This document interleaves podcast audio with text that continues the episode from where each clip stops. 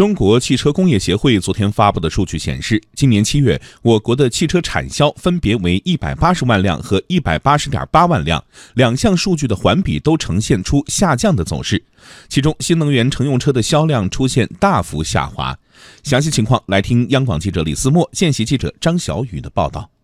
中国汽车工业协会秘书长助理陈世华介绍。从七月产销数据完成情况看，产销呈同比下降。虽然整体降幅继续收窄，但是行业产销整体下降态势没有根本改变。此外，受上月新能源补贴退坡过渡期结束的影响，七月新能源乘用车销量出现大幅下滑，直接影响新能源车整体增速。新能源汽车同比下降，七月新能源汽车生产是八点四万辆，销量是八万辆。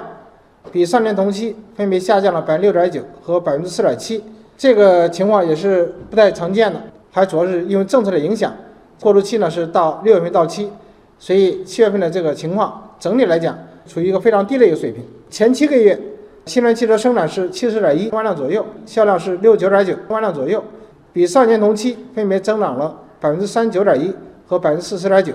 陈世华表示。从今年一到七月产销情况来看，汽车产销整体仍然处于低位运行。随着国六车型的不断增多，企业促销力度会有所减小，消费者观望情绪有望得到改善。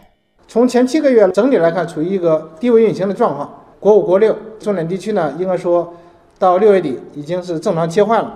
厂家呢也是不断的推出新的国六车型，应该说这种车型的不断推出，会对于后面的市场有一个。保证，我们也希望这个下半年的这个市场会比上半年有所好转。